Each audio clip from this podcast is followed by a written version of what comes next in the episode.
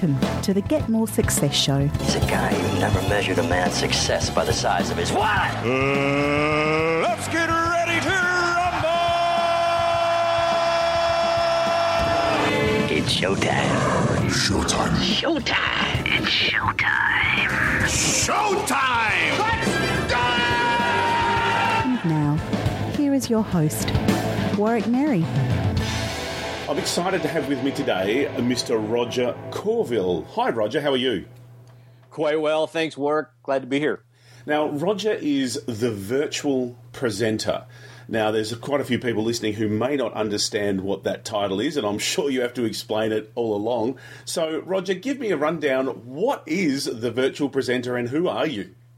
Well, I'm a nobody, and uh, which, of course, is exactly why I'm on your podcast. Yeah, for sure. Hey, you know, most of us are at least aware of things like webinars, right? And, uh, you know, a, a web conferencing software tool is just kind of what allows us to do multimodal, meaning multi-sensory ways of what we used to think of like as a conference call, but now we can do it online. And not only can we connect multiple two or two hundred people or more uh, with audio, but now show something on our computer, like a PowerPoint presentation, or collaborate on a document, and even video of ourselves using our webcams. So whether it's a an online version of a meeting, or you're facilitating training, or doing a web based seminar, webinar, or that kind of thing. It's a great way for how people reach, teach, and lead in terms of how they digitally, you know, extend how they reach, uh, teach, and lead their uh, their tribe.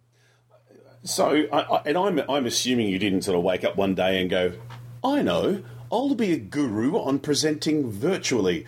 I'm certain that there's a story that got you there. And so we're, we're really focused on, on this podcast about um, success. How do we get more success and how will we define success?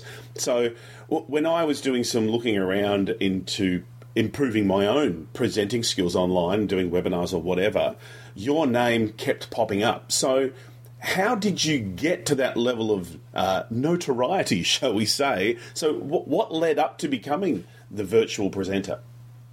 Well, as you uh, pointed out with your opening comment, sometimes we just back into things. In fact, even before I tell you my story, let me share with something that maybe your success oriented or directed uh, listeners might find interesting. Uh, you know, eons back, I was at Microsoft, and one of the guest speakers that we had come in was Vince Lombardi Jr. Now, that's a that's a global name, but it's really an American phenomenon. So let me explain because you have Australian rules football, we get American rules football, and Vince Lombardi Senior, his dad was like one of the legends, the one of the first Hall of Fame football coaches in the early days of the National Football League here in the states, and. Um, such a legend that his son is now out touring on his name. Vince Lombardi Jr. wrote a book on success, and he said something rather interesting at this conference that I was at because I was a Microsoft employee.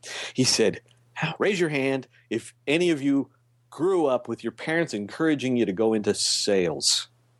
About two thirds of the audience was were in sales, and and his point was exactly kind of where you're going, which is you know there are some things that you just don't get taught in school, and or you've got to have your antennas up. I love the way that you think about success because um, frankly, a lot of it happens from each other, like what I've learned from you. Mm. So in 1999, literally 15 years ago this month, I uh, I backed into a job in this conferencing industry, which was a, a, an extension of the audio conferencing industry that now added this web based component to add this visual.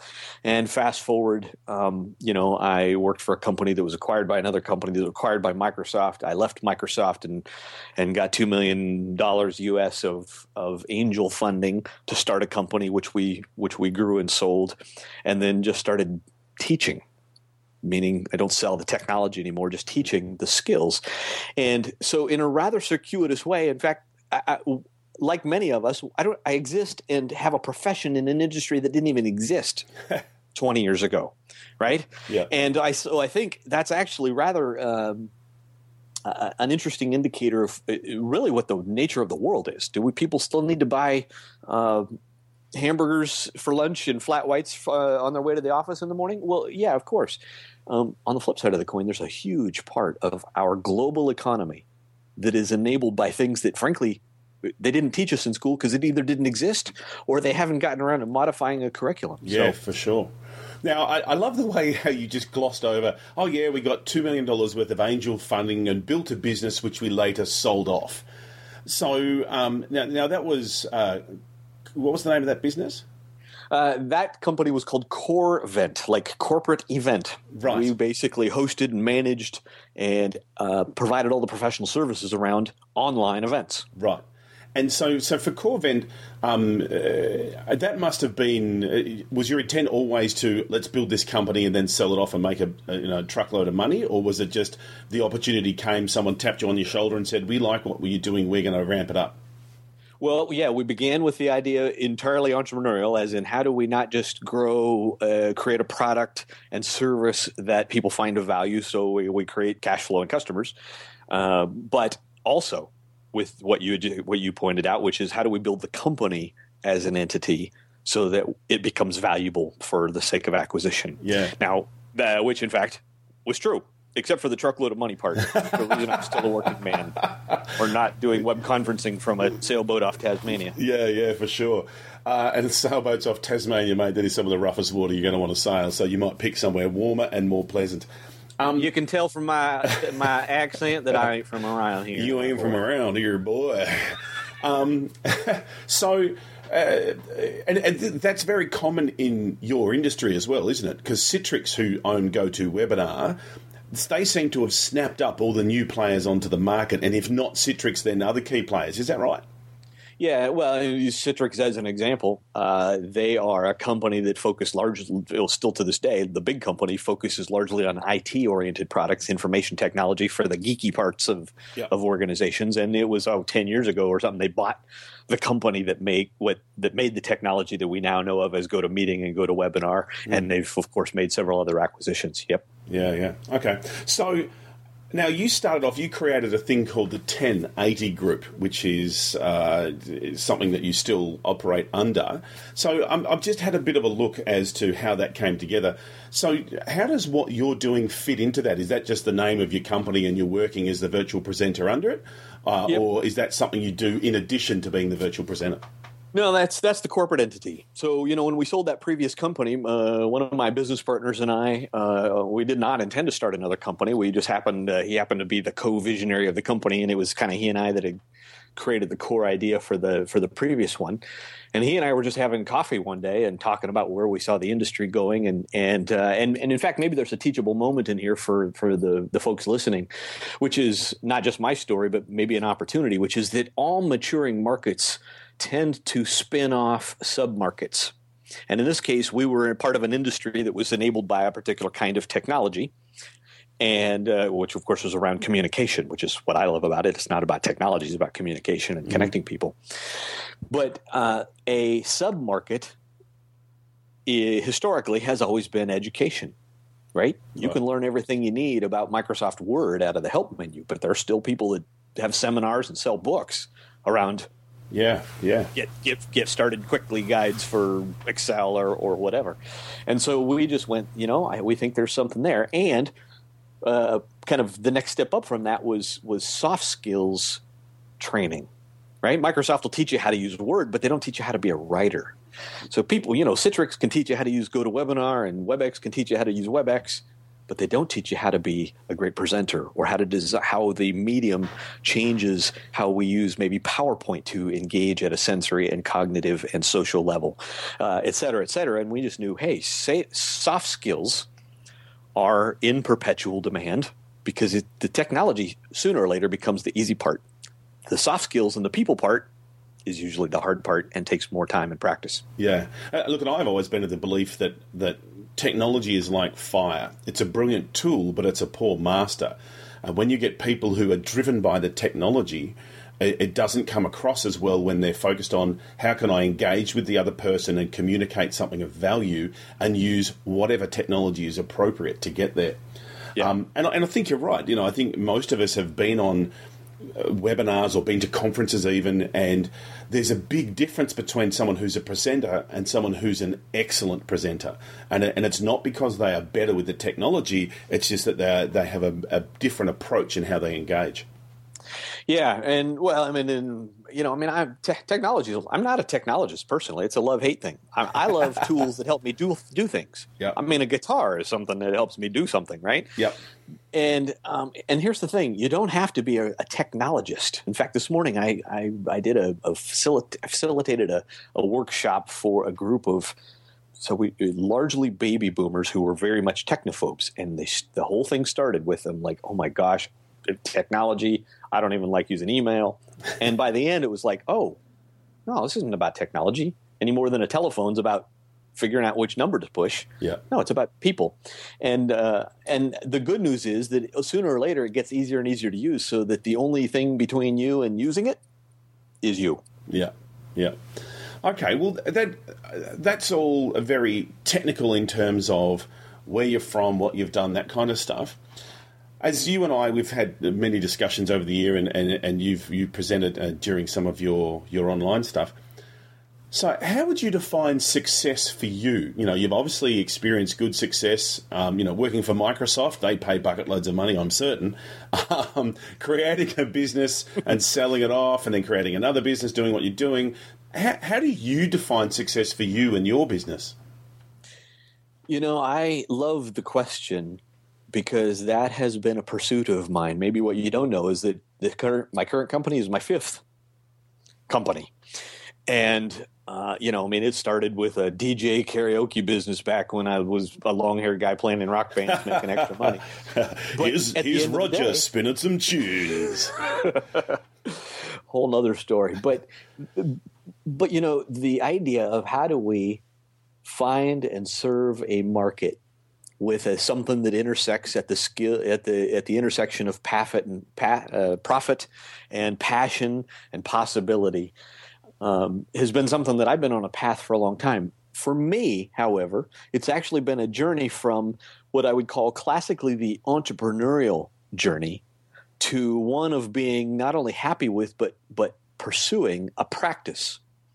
Uh, and I'll, I'll, describe the difference. Uh, you know, classic entrepreneurship is actually not unlike what we just started Corvent to do, which is not only does the company serve customers and create cash flow, but it is also designed to be itself an entity that we can sell to someone else and which means it needs to exist somewhat if not entirely autonomously outside of you mm-hmm. at some point right? You get it there so you can hand it off and either have somebody run it and spin off cash or sell it to somebody else. Yep.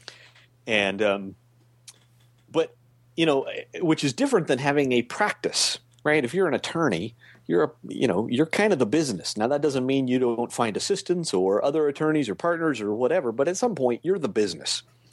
And the people who say you should never trade time for money um, don't like that, except for me. and there were two, were there were two ways to think about it. One, my business is also my art. Mm-hmm. I, it, I, I don't do it just to make money. And so back to your definition of success, I do it because it's a form of self expression. When I write a book or speak at a conference, the way that I get to say things is my way of seeing the world. And that itself, to me, is, and I say this as a musician, is a form of self expression and art, which quite fortunately I also be able to happen to monetize. And I sell books and other stuff like that. And I got to say, um, one of your um, countrymen, Matt Church, his books, um, Thought Leaders and Sell Your Thoughts, are brilliant on on that. Yep. Um, and uh, and for me, that was just me being comfortable with going, hey, I don't need to keep pursuing that which is not me. Number one, and number two, in my case, I got kids that uh, well at the time were young. Now they're all teenagers, but I knew that the classic lifestyle of a professional speaker uh, meant being on the road, like yeah. when I played in rock bands. Except that I'm not 19 and got nothing better to do, and I don't. and it takes longer to recover. Paid, yeah, getting paid by beer uh, is no longer sufficient. So for me, the balance of being able to, you know, play taxi driver and um, go to baseball games and, and that kind of thing was a, a critical part of defining who I am, even if it cost me some money or made a shorter term goal a longer term goal in the process. And, and, it sounds to me like when you were considering your success that it, it isn't just money; it is that that, um, and I, I, don't really want to use the term holistic, but it is looking at what are the different elements of my life that bring me joy as well as satisfaction, and how can I plug into them? Like um, when we were first having a chat before the call started, you know, you strummed on the guitar saying, I'm just sort of relaxing a bit, getting ready for my next call. So obviously, music is still a big part of your life, uh, as well as spending time with your family and servicing your clients and uh, uh, not traveling too extensively because let's face it, it's not fun getting on a steel tube flying through the air in the same way that bricks don't, especially if you've got to go through all that security at airports now. So it, it really was about choosing a lifestyle. Uh, well, very much. Uh, you know, when you got nothing better, to, when you have time, then you don't mind messing around with travel. Uh, or if you have adrenaline, like you're off on holiday, well, that's okay. I don't mind hopping on an airplane then. But otherwise, it just gets to be painful. And despite, I don't care how much you think you can be productive on your iPhone, your iPad, your, you know, the economy plus seat that you paid a few extra dollars to to pay you know so you'd have room for your laptop. You know what? It is just not as productive to to to, to work while you're traveling. Yeah. Meaning there is a cost uh, mentally and physically and and socially and you know $18 hot dogs in an airport uh, are no fun either. Um, I don't care how cheap you think you can get by. It just it, it just has a cost, and um, and and I think that there is it, it and we all are guilty of it at some point, but there is some measure of how success gets defined by media or by your friends or that kind of thing, which at some point you've just got to wrestle to the ground and make your own and decide, you know, I'm only going to drive the car that I can pay cash for or whatever it is, mm. so that you can then say yes to things like, in my case, I play my guitar every day. And when I travel, I have a guitar pick in my pocket, which reminds me about how much I actually like to be home with my guitar and my kids. So yeah, yeah, that's okay. me. So uh, you know, you've talked about success and how you define it. So what have been some of the barriers to success that you've experienced? Like, what what have been some of the challenges that you've you've hit up to? I think for me, and, this is and it's a great question because that that that's a great question for me because I wrestled with all of the stuff that in my head I already knew better. I mean, I was in marketing at Microsoft. You know, I mean, by the time you get there, I mean, you, you don't get there to, because you, you know, you, you're just figuring out what the heck's going on in the world, right? I mean, you're getting mm. paid to do a job, and and so the idea of defining a market and what problem do I solve for whom and how much are they willing to pay for it and and, and all of that kind of stuff kind of goes out the head when out the door sometimes when your heart gets involved. And here's why: because in a sense, we all have more than one interest or passion and you know, and now I'm the immediate past president of National Speakers Association here in Oregon, and of course, uh, part of my giving back is spending time with upcoming speakers. But this is true with entrepreneurs. We tend to want to cast a wide net so we catch more fish, and the rather ironic piece of success is that the opposite is true. Yeah and you've heard it, and I'm not the first person you've heard it from. Maybe yeah. it's got to be me as the 19th person you've heard it from to actually say, you know, believe it or not, if you you specialized in customer relationship management computer software for dental offices, uh, who only have palm trees growing in their front, you know, out, out in front of their office, you know that's the identity that people are going to know of know you for and believe it or not that's more successful than trying to, to, do that and be a plumber at the same time. So with you how did you niche down? What's your niche? Ooh you know that's where my stubborn headedness meant that i took longer to do what um, what, what i could have been shorter on. Yeah. Um, i'll tell you how i how i i resolved that for me. The classic definition of specialization, or I should say the most common definition, tends to be vertical, meaning what are the demographic elements of something? Um, you know, like I focus on dental practices or or whatever it is you happen to focus on, mm-hmm. and I think there's a lot of value in that because uh, I think one of the most powerful things that we need in today's very very noisy online world is is referability, referenceability. Um, in fact, let me give you a case study I, I, I, learned in college that I thought was fascinating. company makes oscilloscopes, which are these like digital testing, you know, things for yep. techie industry. The cathode ray and, oscilloscope. Whatever you said. Um, but the the case study that was was about a company that could sell them to um, uh, into the um, I forget I think medical devices industry, and they also could sell them into the like the manufacturing industry uh, mm-hmm. for fineness of, of testing and, and measurement. Right. Yep. The problem is nobody in the medical devices industry goes to the same conferences as the people in in the you know electronics manufacturing industry. Yep. Um, meaning Joe and Roger and Bill and Warwick aren't all sitting at the lunch table going, "Hey, guess what I just discovered?" or that kind of thing, or "What have you seen?" Yep. Which is a huge part of of how you get to market. So um, for me, my specialty, uh, the way I wrestled that to the ground was saying, "I'm going to specialize." We call it horizontally so I don't. So salespeople want to use web conferencing to make sales demos and presentations, right? Mm-hmm. Marketers want to use webinars and the same technology, but they want to generate leads and have virtual events, right, to generate leads. Trainers want to onboard new employees or move classroom training into an online classroom to extend their reach or you know um, et cetera et cetera right so it's not me saying i'm f- focusing on an industry or a user type but I'm focused on a very specific use case, which is how do I adapt what I do offline into an online way in a manner that engages people. Right. Because the number one complaint is always how do I engage an audience that I can't see? Yep. Yep. So that specialty is is then live.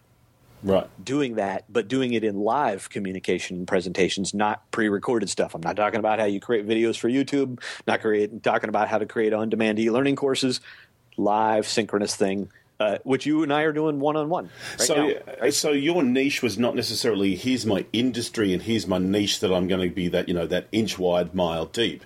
What you've said is my niche is going to be across industries, but it is for a specific delivery mo- mechanism or mode, and yes. and and this is the the key benefits that this is going to bring for you.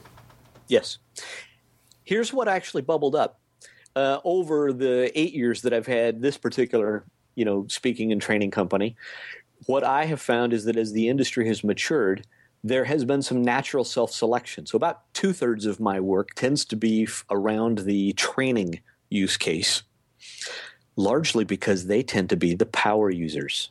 Right right and and the, they're the ones that need to you know build more elaborate courses or conduct exercises and breakout groups in a virtual context in a way that say you've never seen a marketer do in a webinar. Yep. Right. Now the other thing that, that you do is you actually represent some of the we talked about Citrix before, but some of the manufacturers or the, the people who sell the product. So, uh, how many organisations have you given presentations for where you're representing their product? Well, uh, many, but I'll say uh, I'll say I don't. In a sense, I don't represent their product in that I don't. I don't. Um, I make no money from you buying Citrix GoToWebinar versus Adobe Connect. So, is it more you showcase their product? I do. I'm kind of like the conference speaker that they bring in as the expert who makes them look good. Yep and uh, which is no different in a virtual sense than a conference organizer hiring you to keynote or MC their event, right? Yeah, yeah, yeah. It, it doesn't doesn't you you you know that when you're working for them, your goal is to help them have a great event and bring people in and all that kind of stuff. Yep. But that doesn't mean you're selling their products. That yeah, make yeah. sense? Okay. And in my case, you know, that's how I work for Citrix, Adobe, uh, Arkadin, et cetera, in a way that uh, with integrity, like an analyst firm, I can I can support them in what they do, but I'm not taking money from Citrix. Meaning Adobe doesn't come and say, "Well, you know, you take money, for, you, you know, yeah, you yeah. take affiliate fees from Citrix." And so, so you have integrity in your brand independent, um, but you are representing the the format. So it, essentially, you're getting great exposure from people who want to know about their product, and then also realize now I know about their product. Man, this guy can teach me actually how to use it better. Yes, well, and actually, they are both good examples of the current con- the trend in content marketing, right? Which is that you know you're so tired of the noise that me just shouting louder to cut try to cut through that noise is is something that has been decreasing in efficacy for a long time. Yeah, right. Meaning, how am I? What am I going to do? Well, I got to put some bait on the fish hook, and, and we call that content marketing, right? Yeah, yeah, yeah. I'm going to offer something of value so that you show up. Yep. And so, you know, whatever we happen to be teaching them that day, there's no sales pitch, and the representation of their product is by using it well, not by selling it. And I suppose that's In the fact, most of the stuff that I do for them doesn't even doesn't ever even use product specific examples. If I um, if I'm teaching you how to do a better sales demo, I'm giving you p- practical examples that you could use with any web conferencing product, as opposed to something that is you know going to feel like it's a sales pitch from Adobe. And and that gets into, I suppose, um, uh, people talk about social media, but one of my good friends said that recently that it's no longer social media; it's broadcast media. So people are just broadcasting, and what I like to call "buy my stuff, buy my stuff, buy my stuff," versus here is some great content or something that is free or low value or uh, high value, low cost, or you know, there's a contribution going on versus just this blatant "buy me." Yeah. I know. I it, well, it, one, it bums me out that even people even use the word social because there's there's not a lot of social in the social media. There eh, there are plenty of people that do social well, but you're right. A lot of lot of crappy advice out there that says, "Hey, if you just get on there and automate a Twitter feed, you'll just." And, and this is it. It's that automated social. Look, here's my. Eh, eh, you don't automate your friendships. You don't have someone call up and go, "Hey, I'm calling on behalf of Warwick to say how you going." You know, and this is what Yeah, they're doing. Well, and and then sometimes when I'm feeling a little extra snarky, like right now, uh, I say, "Well, so the last time you walked into a conference and just stood up on a chair and said, "Hey, everybody, look at me," how, how well did that work for you? Yeah, yeah, yeah. Let me play this recording of a presentation I did earlier. Click. So, it- you know, it's just it doesn't work on that. So, all right. So we talked about how long did it take you to discover your niche? Because people talk about like it can take months, years. Personally, it took me years. Yes. What about for you? How long did it take you to discover that your niche was this virtual presenting across industries, but really focused on that that engagement methodology? Yeah, that's a that's a great question. I decided in 2003 I was going to be a professional speaker. Despite being in the industry and having credibility, I, I, it wasn't a foregone conclusion. I mean, I thought of all kinds, like like I already mentioned, I thought of all kinds of things. Hey, I've read all this stuff by Dale Carnegie and Stephen Covey, and I could go that direction, or you know, and and over time I've tried it all. For me, even when we started the current company eight years ago, uh, a little over eight years ago, it took us another three years to kind of really dial in on the messaging and the things that resonate which actually is is not just me stubbing my toe but there's a couple key lessons in there one from me and one from somebody else one of which is i don't care how conservative i've ever been with a business plan about how long it would take to get to cash flow positive um, but it has always taken longer, which means I'm either really crappy at forecasting, or or or, or it means I'm really crappy at forecasting. Um, and the, but the second of which was when we actually got the two million dollars of angel funding. Um, the uh, one of the things that we used to joke about when we were at Microsoft, uh, the the crew of us that left Microsoft and, and started this new company was what we used to call spreadsheet magic, because you can make a business plan, say any damn thing you want to, Yeah. Right? Spreadsheet magic, and and you know there was a time when uh, even uh, when we got investing, and I'm learning from these guys that are wealthy, and uh, and and we'd go to a board meeting. I'm like, why why do you want to see a business plan where we really are just kind of blowing in the wind? and and you know what they said? They said, you know what? There's two things. One, we want to see potentiality. So here's an example. In my world, the world of audio conferencing, meaning you use a telephone for a three-way phone call, right? Something we've all done in, Yeah, in, yeah. in most organizations.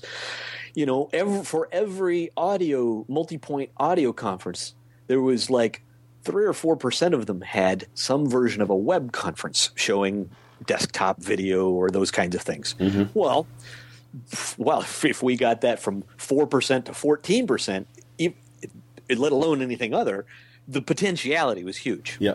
Right. So that was one, and the second was, and, and this this has stuck me with me to this day. They said we have never invested in, comp- in a company that looked like the same company three years later. We're investing in people who we trust can figure it out Okay.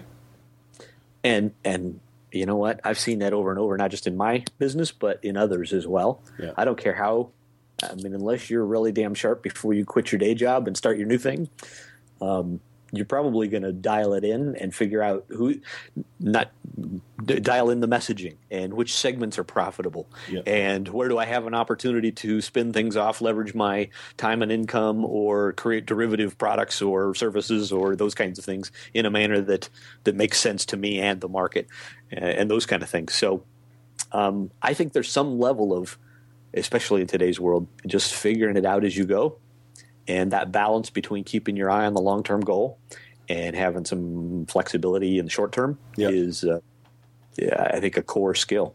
And and I think that's that's fair to say that you want to be focused on the goal and how you get there is not all that important, but you also need to be flexible with that goal. So when you realise that it's either unachievable or below the potential that you can achieve, you you have the willingness to shift it without changing it massively. Well, yeah. I mean, in my case, you even asked, you know, balance between money and lifestyle. I mean, I had, I mean, I own eighty percent of my current company, mm-hmm. right? And my my business partner, even though I own all of the voting stock, I can make all the decisions unilaterally. He's he's a good friend of mine. We've started multiple companies, and and and I respect him like my brother. Mm-hmm. So I run big stuff by him. Well, I mean, at one point, this was about three years ago, I went to him and said, I am killing myself, and the plan that you said was awesome, and I even think is awesome, is just not awesome for me. and I need I need to make a change, or I'm going to like you know kill myself, or or uh, not not literally, you know. But you know, you myself- can get health issues, man. With all the, the travelling and the extra work and all that sort of stuff, it can impact your health. So you need to you need to manage your own output levels. I think it's important. Yeah, well, and I only get my kids once, right? Yeah. Around for a few more years, and then I'll have hopefully a whole bunch longer while they're off. And now I got to go make a lot of money to pay for college. uh, so, uh, but anyway, so I think that's and so that's it. I mean, part of that adjustment along the way wasn't even a figuring out the market thing. Yeah. We were having um, excellent success, um, but success can kill you like like starvation can. Yeah, yeah. So uh, taking a step back and going, hey, what are we in this for? And in his case, he's a he's a he's a non-working partner, Right. uh, and he's like, you know what? Uh, your wife and kids come first. Let's let's focus on the right thing. The, the do the right thing, and it'll all work out. So Uh, that's I'm a, very lucky that way. that's a very interesting position that you're in because you've got a life partner with kids who you've got to run major decisions by, but then you've got a silent business partner. Um, how do you how do you manage that? Have you ever had times when there was a conflict, and and if so, how have you had to manage that? I have been fortunate on both of those fronts. So I don't know, even know if I'm a great case study. uh, you know, my life partner is interested in me being a good husband and dad, uh, and um, and there have been times when I've been better and times when I've been worse. But it wasn't about what should the business do.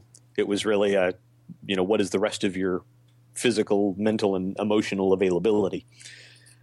And in the example that I gave you, my business partner, quite fortunately, is has just said, "Dude, let's just do the right thing." Mm. And you know, and and quite fortunately, being a family guy himself, he's like, you know what? The first thing we got to do is make sure that we have have families that we want to go home to. Yeah. So let's do that first, and then you know we'll figure out money and, and profit after that. Yeah, cool. Hey, um, so wh- what other? Are there any other major barriers to success that you've experienced in, in your five different businesses um, that, that you've um, you've overcome? Uh, well, I, you know, I've had my own share of shiny object syndrome. Ah, the BSOs, the bright shiny object. yes. Well, and it does not help that I think ADD has too many letters in it. you know, and, and that's it. I mean, eh, you know, I mean, I know when you're just getting started, you're trying to get to cash flow positive. There's the end of the runway, and if we don't get the plane off the ground, we're gonna we're gonna have a, a an unfortunate incident. But you know, at some point, eh, um, the world is a beautiful thing in terms of having uh, a a lot of opportunity. And at the same time, that very same thing can drive you nuts in terms of what do I do? What do I not do? Do I do this? Do I not do that? And um, other than taking a retreat on occasion and realigning yourself and your goals and taking a step back from the day to day, I don't know how else you, you kind of manage that tension. Just out of curiosity, any way that you've dealt with that? Yeah, I look in like like yourself, a bit of a, an entrepreneur. There's always something else that, that goes on, and, and I'm very fortunate. I have a mastermind group, and we uh, we have a phone call every Monday morning, and to basically keep us on track with what we're doing and have some accountability. As as a solopreneur, I you know, I can quite easily get sidetracked by Facebook and Twitter and all that sort of stuff, and get to the end of the day going, I really should have done some work today. Um, or there might be a new project, think, oh, I could write a book on this, and writing books is really not my thing um, because I get a good idea and then I get bored, so it doesn't really work. So by having this this mastermind group, and we have, and we've got one coming up. We have two day strategy sessions pretty much every year where we'll go through each other's business and look at what have you got planned, where do you want to be, and then all have some input, and then we'll all challenge each other both personally and professionally, um, so we can then look at what really counts for you and where should you remain focused, and and the bright shiny object thing is always an issue, and the question always becomes: Is this a bright shiny object? And the answer has been yes on many, many, many occasions. So, the, to me, that mastermind group has saved me so much pain. Uh, don't don't get me wrong; I still get sidetracked and still have pain, um, but it's about making it a choice and being fully aware of the cost of that choice. Uh, as an example, coming up this week, I'm about to act in a one man show at the Melbourne Fringe Festival, which is about one of our senior politicians here in, in Australia. There is no money coming in from this. It has taken a lot of time, but I'm not doing it for that reasons. I'm doing it for that personal enjoyment. And I did run it by my mastermind group, going, "Am I just? What am I doing this for?" Um, and and I made the decision that you know, after the conversation, that this was something that I was doing for heart purposes uh, and and for enjoyment, and that that is really worthwhile. I, I, see too many people in in business, either running their own or working corporate, who are so busy focused on trying to make money and working harder and working harder and longer hours that they forget to live. They're sort of leaving their living till retirement, and that's not my model of approach. Yeah, and you know, God bless them for people who can just get on a plan and consistently put thirteen dollars and twenty two cents in their in their uh, uh, savings account every week and and whatever. Uh, but that's not me. and at the same time, I also want to live a life that means I don't want to escape from my job and uh, and and watch the telly. Yeah, yeah. Well, it is that right? I don't want to escape from my life. Right. So, uh, quite fortunately. Um, uh, I've managed to to to to imperfectly get there so far. so, what do you think has been a big driving force behind that? Because, you know, working at Microsoft, you could have quite easily got on the corporate juggernaut and either stayed there or changed from Microsoft to Oracle to SAP to some other big IT company. What was it that had you think there's got to be more to it than this? There's got to be a way that I can can have a experience pleasure in all facets of life? You know, uh, I, I, love the question, uh, especially because as I, you know, and I've got friends that are still there, and and you know, God bless them, they're they're they're awesome people, which means there are some awesome people at Microsoft. For me. and, and you know some of it I've only learned through reflection. It wasn't I didn't even uh, I didn't even know what was driving me for a while um, oh, by the way, our mastermind group uh, is named for the with a Yiddish term "spilkes," right. which means which is kind of Yiddish for ants in the pants. So, uh, if you uh, listening here today are not in some form of a mastermind group with like minded individuals who are committed to your success, and by the same token, you are a giver to them, uh, you are missing out. Yeah, yeah, whatever whatever your path, entrepreneurial or not. Yeah, yeah. But you know, for me, the um, in retrospect, I figured out that uh, I'm a high creative, and a job description. At the end of the day, in big companies, is the industrial age version of interchangeable parts. and, and, and now it's just interchangeable people. And true story, I've known people that have been laid off and rehired by Microsoft multiple times. Yep. Why? Because not because because they got great reviews. They're just in the wrong place at the wrong time at the wrong reorg. Right? And so the the idea of that being secure is a is a fast fading thing. And the second was I never had the opportunity to learn as quickly as I like to learn. And so, you know, for me the the part of the pain was got this new part of this gig or I report to this new division or got this new title and 6 months later I'm ready to move on. Yeah. 12 months. I mean it's like I'm chomping at the bit. Yeah. And you know the idea of just learning something and doing it and waking up 20 years from now uh, I, I don't know It's not one That's that appeals. it's, it's one of one of the reasons why they make beer i guess So what's next for Roger Courville? Like you said before that you're you're operating a practice. So are you now sort of thinking, you know, this is it. I love what I do. I'm just going to be doing this forever. It's got enough money coming in. I can afford my college fees for the kids. I can keep my wife into the style that she's accustomed and still have money to to play guitar on the weekend. Or have you got other plans? What's next?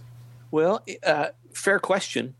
I am born to innovate and to teach. So you know to use a rock band analogy back in the day well, what do a lot of rock bands do? They go in the garage they they spend some time hammering out the new album or recording or whatever and then they go on tour. Well i love that there's this there's this innovation period and it's not perfectly seg- segregated right? But there's this kind of innovation of creating something new that is an expression of how you see the world. And in my case it happens to be business ideas that f- that come out in fo- in the form of speaking at conferences and coaching and consulting and and you know that kind of stuff right? Yeah. writing books and then teaching and uh, in my case, just going, hey, you know, I, I'm not, I'm no smarter than the next guy. I'm just driven to wrestle with things, and then I guess, uh, fortunately, have have learned how to express them in ways that are useful and people want to pay me for. So, um, to answer your question, though, there, I'm, am I going to stick around presenting virtually forever? No, already working on new stuff. Fantastic. I look forward to um, hearing about your new stuff and sharing in your continued success. Hey, now, Roger, if people want to get in touch with you and find out the the secrets of uh, fantastic virtual presenting, how can they get in touch with you and find out more? and if you order before midnight, you get That's the right. Shiatsu knives absolutely free. They right? slice, dice, and do Hey, julienne you know what? fries. I mean, you can you can a great touchdown point is uh, the blog, which is the virtual presenter, T H E the virtual presenter.com. I give away lots of stuff there, and that's of course where you can find me and learn more uh, if that makes sense for your organization. So Yeah, and having sat in on uh, several of Roger's uh, virtual training sessions, I can highly recommend if you want to get better at presenting virtually, Roger is the man. Roger, thank you so much for your time today. It's been an absolute joy chatting with you about success and how we can get more success, and I wish you all the very best. the the honor, and I mean that as H O N O U R, is all mine. Bonus you, always good. Thanks, Mark. Thanks for listening to the Get More Success Show with Warwick Merry. Continue the conversation with other successful people over at getmoresuccess.com. That's where you'll find all the show notes as well as a link to our Facebook group that we'd love for you to join. GetMoreSuccess.com is also where you'll find all the information you need to connect with me, your host, Warwick Merry. Thanks for listening, and we hope you can get more success.